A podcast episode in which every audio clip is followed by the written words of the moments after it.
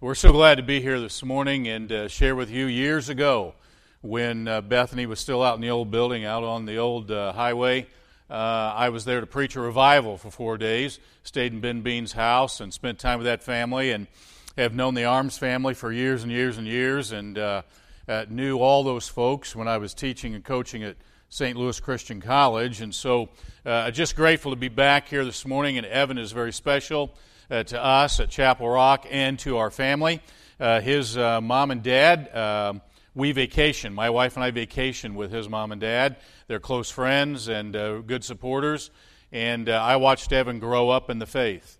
And uh, we brought him back from Bible college a couple of different times. And he interned at one point with our youth department, and then he interned under me for a summer. And, and he cut his teeth on some preaching and some rather difficult situations and um, uh, did a couple funerals here and there and uh, set in on counseling appointments and that kind of thing. And so we're grateful that now you have uh, a young man who is uh, a Timothy in the faith.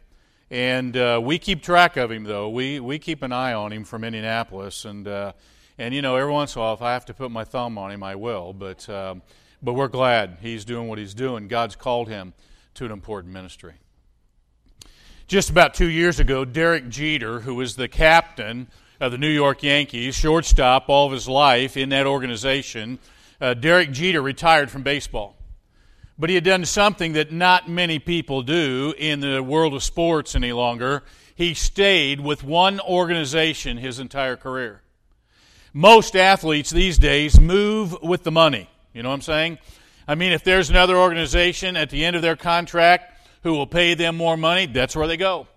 And then if that contract ends and there's more money somewhere else, that's where they go. And, Derek Jeter didn't do that. At times his contract was coming to an end and negotiations were underway and other teams were going to give him more money to move to their city. And Derek Jeter would say, No, thank you. I'm a New York Yankee.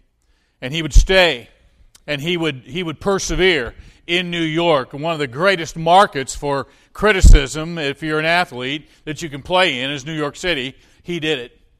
And he stayed with them all those years. And, and he, at the end of his career, he retired as a Yankee, and now these days he travels for the Yankee organization, not very often, but every once in a while, to speak and to motivate on behalf of the New York Yankees. Faithful to the end. That was Derek Jeter in that situation. I don't know about you, but I don't see that very often in, in the lives around us.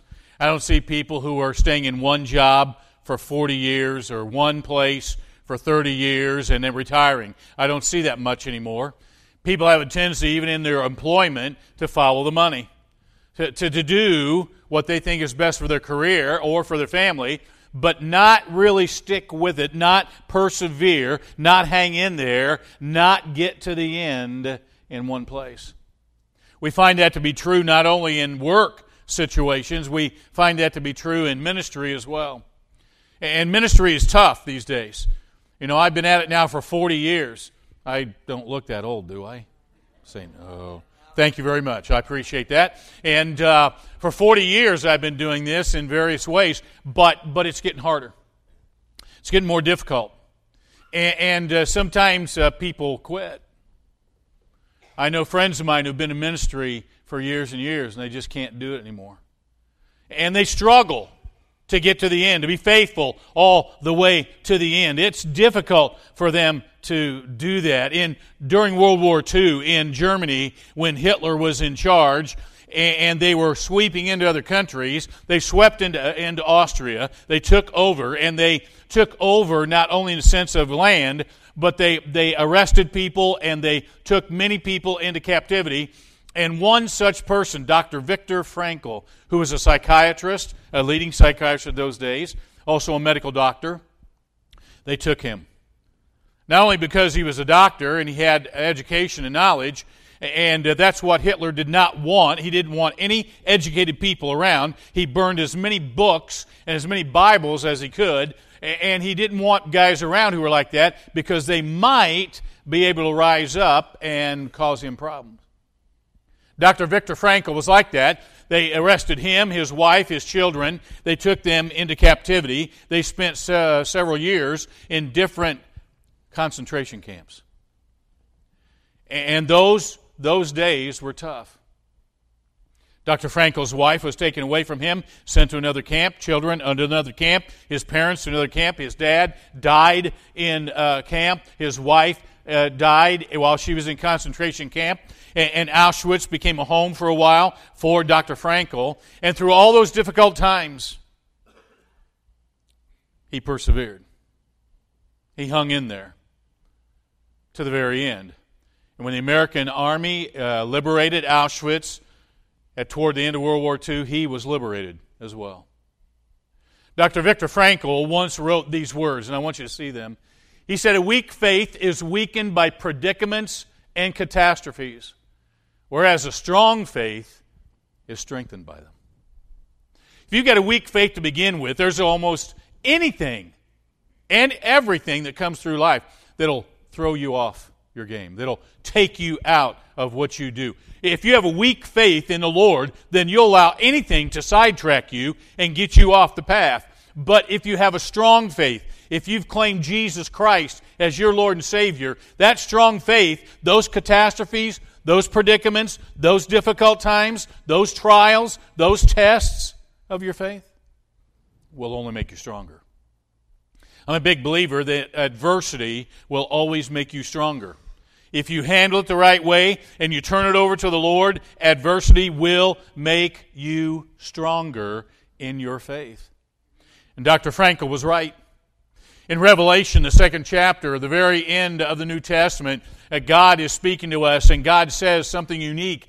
In that passage, He says, Do not be afraid of what you're about to suffer. There are going to be difficult days for believers. You think it's tough now? You've not seen it. And I tell you, the devil will put some of you in prison to test you, and you'll suffer persecution for at least 10 days. We don't know if that 10 days is literal or if it is a representation of a block of time. But the Bible says, be faithful, even to the point of death. And I'll give you life as your victor's crown. What's he talking about? He's talking about eternal life, isn't he? He's talking about everlasting life in heaven. He's talking about an eternity in the presence of the Lord. If you can go through all those things, you get to be in heaven in the presence of the Lord for the rest of eternity. That's a long time, you know? It's something to look forward to. It's something to count on. It's something to grab a hold of and put in place. If you belong to Jesus Christ and you are faithful to the end, then you can look forward to heaven. I don't know about you. I, I'm a big believer in heaven. I love to study about heaven. I love to read about it. I love to see what the Scripture says about it. And, and I also am a big fan of music. Now, I'm a fan of the Gaither Vocal Band. You know, I, I like some of those songs that they put together. And one of the songs that they sing is a song, The First Day in Heaven. Have you ever heard that song? Oh, it's a great, great morning, your first day in heaven, as you stroll down the Golden Avenue. There are houses left and right. You're thrilled with every sight. And the saints are always saying, How do you do? It's a great, great morning, your first day in heaven, when you realize your worrying days are through. You'll be glad you were not idle. You took time to read your Bible. It's a great morning for you. What's that talking about? Being faithful, staying in the Word allowing the Word of God to direct your life, allowing, allowing God to take you and use you in, in significant ways, in amazing ways. And I believe being faithful to the very end means that you're going to be in the presence of Jesus. That's where you find His strength. Rocky Balsamo. A few years ago in the AP wires, a national story went out. I picked it up, I kept it in my files. Rocky was a guy who uh, married a young lady early in life, and they loved each other. They were married almost 70 years when she passed away. Every day for the next 20 years after that burial, Rocky went to that graveside and spent time. For the first 12 years, he would take a lawn chair and he would go out in the morning. He would put the lawn chair out and he would stay for sometimes eight hours a day just sitting by the graveside. And he would just reminisce and cry and think and talk and that kind of thing. Did that for 12 years. People began to think he was a little strange. Some people thought he was, uh, you know, kind of weird. His children tried to encourage him to do something different. Finally, finally, after 12 years, he began to space it out a little bit. But he still went every other day, every third day, he would go out and not spend all eight hours, but spend some time there, and he would unfold that chair and stay beside that grave, and, and he just wanted to be there. And finally, his health became so bad, and nearing the end of that 20 year span, that, that he couldn't go all the time. In fact, the last year, he made it very seldom. And, and right before Rocky passed away, one of his children said, Dad, Dad, you know, I, I just need to know, why did you do that all those years? Why did you go out there and sit and, and stay and, and do those things? Why were you by that graveside all that time? Why did you do that? And Rocky's uh, response is unique. He said, Because when I am there, because we were one, there I feel whole. There I feel whole. Faithful to the end. Man, if I were a coach and I said, I want you to be to the end, That'd mean I want you to play every minute of the game. I want you to be just as good in the first minute of the game as you are in the last minute of the game. I don't want you to give up. I don't want you to quit. I don't want you to stop. I want you to keep pressing on. I, want you to go to the very end. Be faithful to this team. Be faithful to the pursuit uh, of excellence. And, and I want you to do that. If I were a boss, a manager uh, in a store or in a business, I'd say, I want you guys to clock in and I want you to work hard from that point of time to the end of your shift. I want you to be faithful to what you do here and do everything you can to do it with excellence. Do it to the very end. Don't give up. Don't quit. Persevere. Move through the trials. Just get to the end and do it well. That's what the Apostle Paul is saying to this young preacher, Timothy. He's saying, man, you got to carry out your ministry and you got to do it to the very end. You know, and it's okay if you get to the very end. If you spend 30 years in a job or, or, you get to be at that certain age and you're ready to retire and you step away from a vocation, that's great. But when you belong to Jesus Christ, when you're a Christian, when you're a follower of His, there is no retirement from you being a Christian, from you doing the ministry of God, from you fulfilling that which God has called you to do. And that's what Paul is saying to Timothy, the young preacher. He's encouraging him not to give up, not to quit, persevere, get through the trials. The ministry is hard, really hard. So he writes these words in 2 Timothy, the fourth chapter, as you conclude this study of 2 Timothy today. He says, For I am already being poured out like a drink offering the time has come for my departure. I fought the good fight. I've finished the race. I've kept the faith. Now there is in store for me the crown of righteousness, which the Lord, the righteous judge, will award to me on that day. And not only to me, but also to all who have longed for his appearing. And then we jump down to the latter part of that chapter in verse 16 to 17, and we'll even add 18. At my first offense, no one came to my support, but everyone deserted me, Paul writes. Everybody ran out. Everybody gave up. They quit. May it not be held against them. Wow. Forgiveness and grace. Boy, if you wanted to preach, Evan, if you ever want to preach about forgiveness and grace, that one verse will do it. But then he goes on to say in 17, But the Lord stood by my side. Who stood by his side? Say it with me, church. The Lord, right? The Lord stood by my side. And he gave me strength so that through me the message might be fully proclaimed and all of the other Gentiles may hear it. And I was delivered from the lion's mouth. Now the Lord will rescue me from every evil attack, will bring me safely to his heavenly kingdom. To him be the glory forever and ever. Amen. What does amen mean? It means so be it. That's the way it's going to be. That's the way it's going to happen. And he says, if you if you stand with God, He'll stand with you. He'll be there when nobody else is. So, what do we learn from this text? What do we take away from it we can apply to our lives and put to work so that we can be faithful to the end? There's two things today. Two things you want to draw out of this text, two things you want to apply to your life, okay? And number one is this to be faithful, then you just need to finish strong, okay?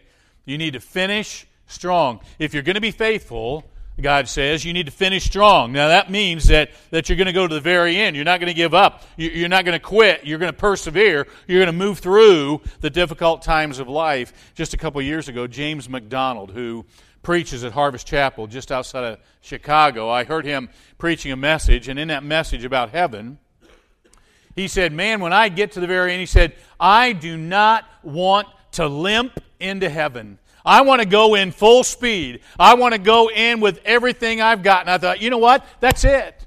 That's what I want to do. That's what Paul is talking about with Timothy. You don't want to limp into heaven. You don't want to go in just dragging yourself along. You want to go in full speed. You want to go in being faithful. You want to go in doing what God has called for you to do in your life. Now, there's a couple phrases here we have to understand from verse 6. The first one simply says that, that he's being poured out like a drink offering. Now, that was one of the offerings they made in the Old Testament tabernacle area. A drink offering was something that was brought in a jar, it was a fluid, and when it was poured out, that jar was then shaken till the very last drop was gone.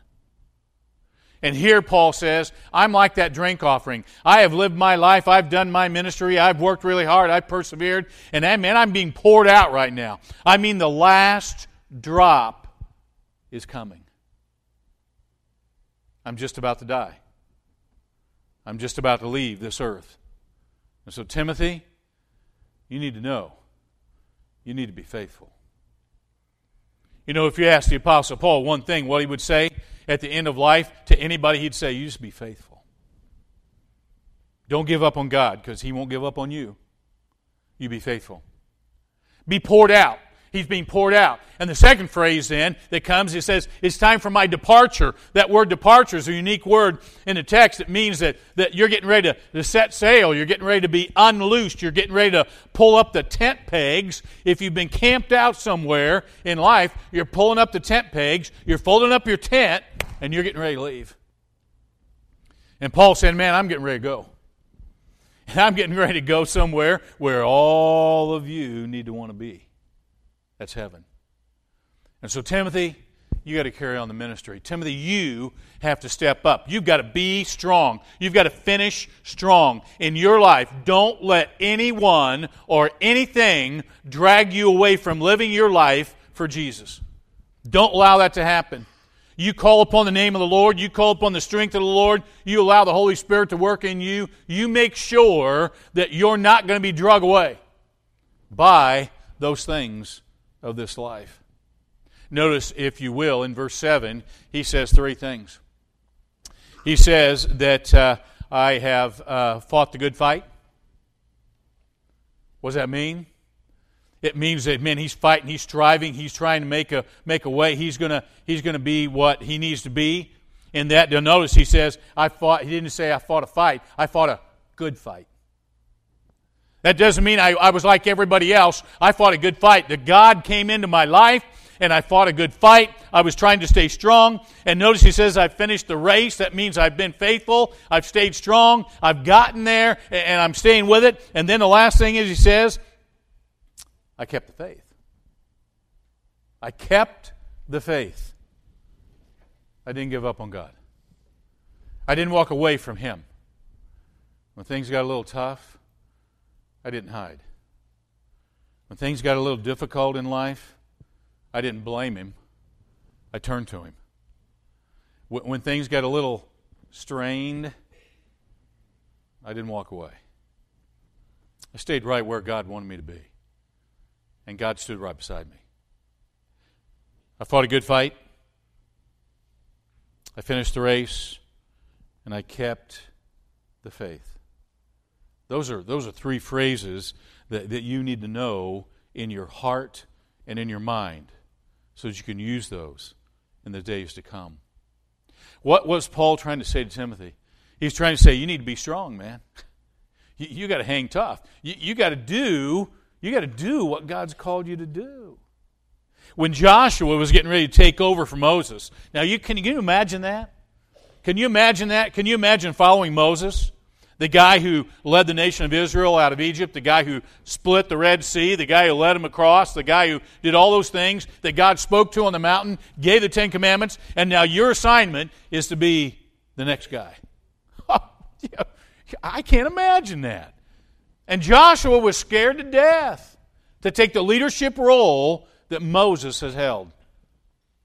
But here's what God told him in Joshua, the first chapter Be strong and courageous because you will lead these people to inherit the land that I swore to their ancestors to give them. Be strong and be very courageous. Be careful to obey all the law that my servant Moses gave you. Do not turn from it to the right or to the left, that you may be successful wherever you go. Keep this book of the law always on your lips. Now, he was talking about what had already been written, right? The Ten Commandments, and those things are already written down. Be faithful to that. Meditate on it day and night so that you may be careful to do everything that's written in it. Then you'll be prosperous and successful. Have I not commanded you? Be strong and courageous. Do not be afraid. Do not be discouraged, for the Lord your God will be with you wherever you go. Did you notice the three times in four verses? He said, Be strong, be courageous. Be strong. Finish strong. Be strong in what you do for the Lord. Be courageous. Don't back up. Don't make excuses. Don't compromise. You be strong for the Lord. And you'll be rewarded in the very end. God will take care of you. And God will meet your needs. I think sometimes we back down, don't we? In a world that, that becomes more and more difficult to live out our faith in, sometimes we compromise. Sometimes we, um, we back away from the challenges of life. We have the opportunity to speak the Word of God into somebody's life, to speak the truth into their life, and we just back up. Man, don't do that. Be faithful to the very end. Focus on the Word of God. Hide it in your heart. Let it come out of your mouth. Okay? And God will reward you on that day. So finish strong. Don't give up and don't back away. Here's the second thing you need to apply in your life. If you jump on down to the latter part of that passage, he says here that we need to stand with the Lord.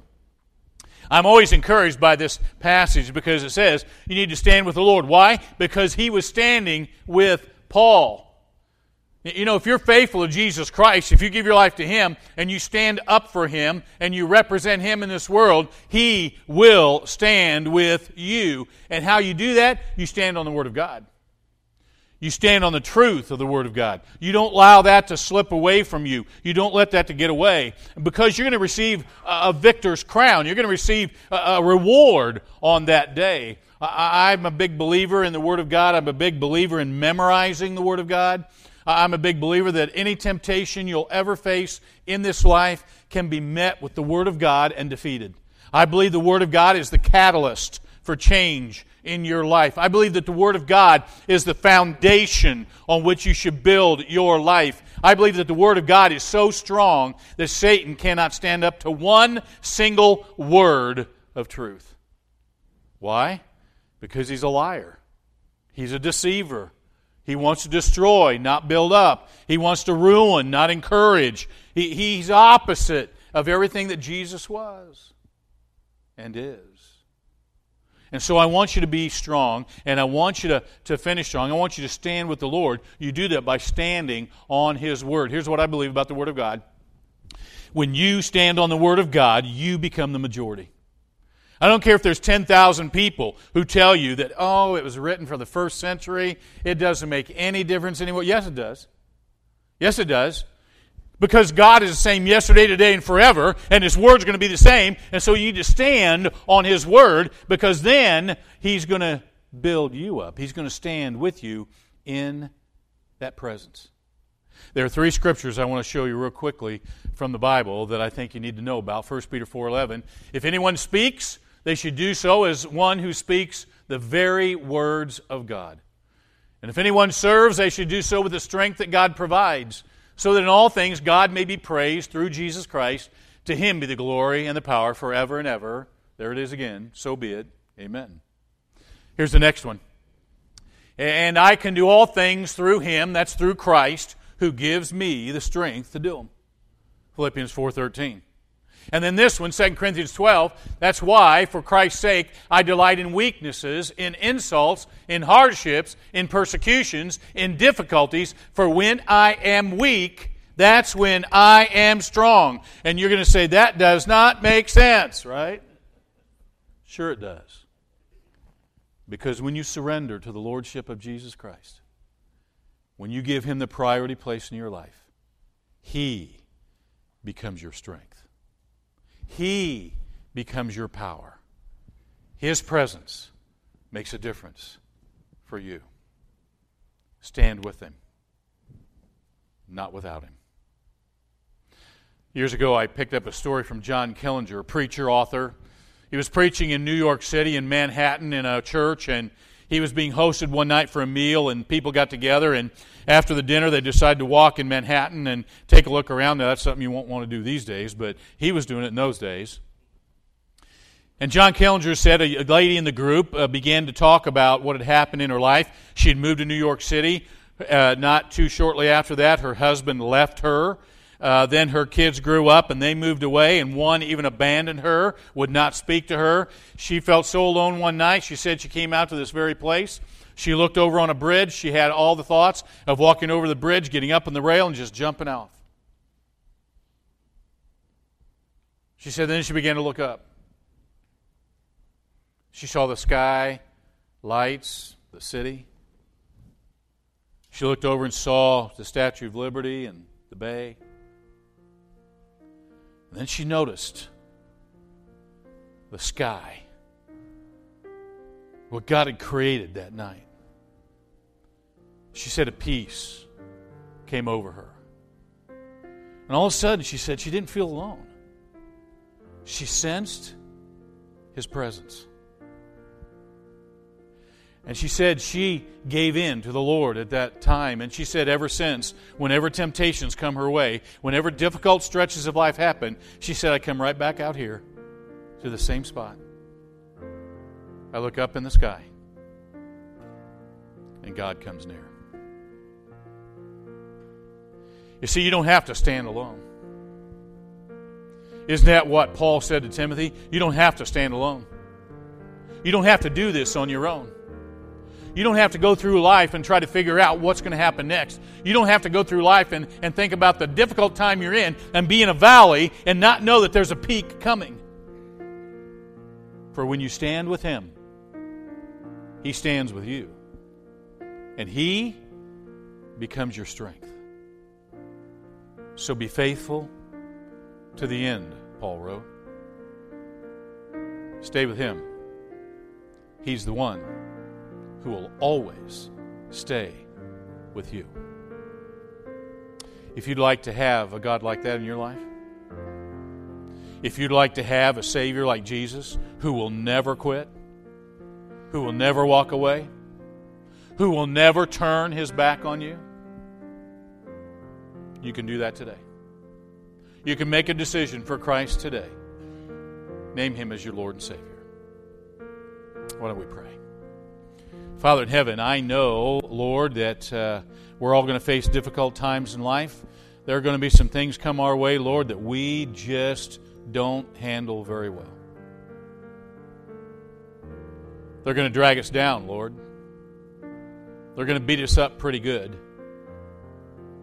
And so, Lord, I, I pray that, that today that, that if there's someone here who's feeling that and sensing that, and yet they don't know your presence, I pray right now, Lord, that they'll begin to sense that you're there. And then, Lord, they'll surrender their heart and their life to you, and you, through your Holy Spirit, will move in. And, Lord, they don't have to walk through life alone. And as they're faithful, you'll even be more faithful. And they won't walk this path alone. So, Lord, work with them, convict their hearts right now, and Lord, help them to make a decision that will bring honor and glory to your name. I pray in this. In Jesus' precious name. Amen.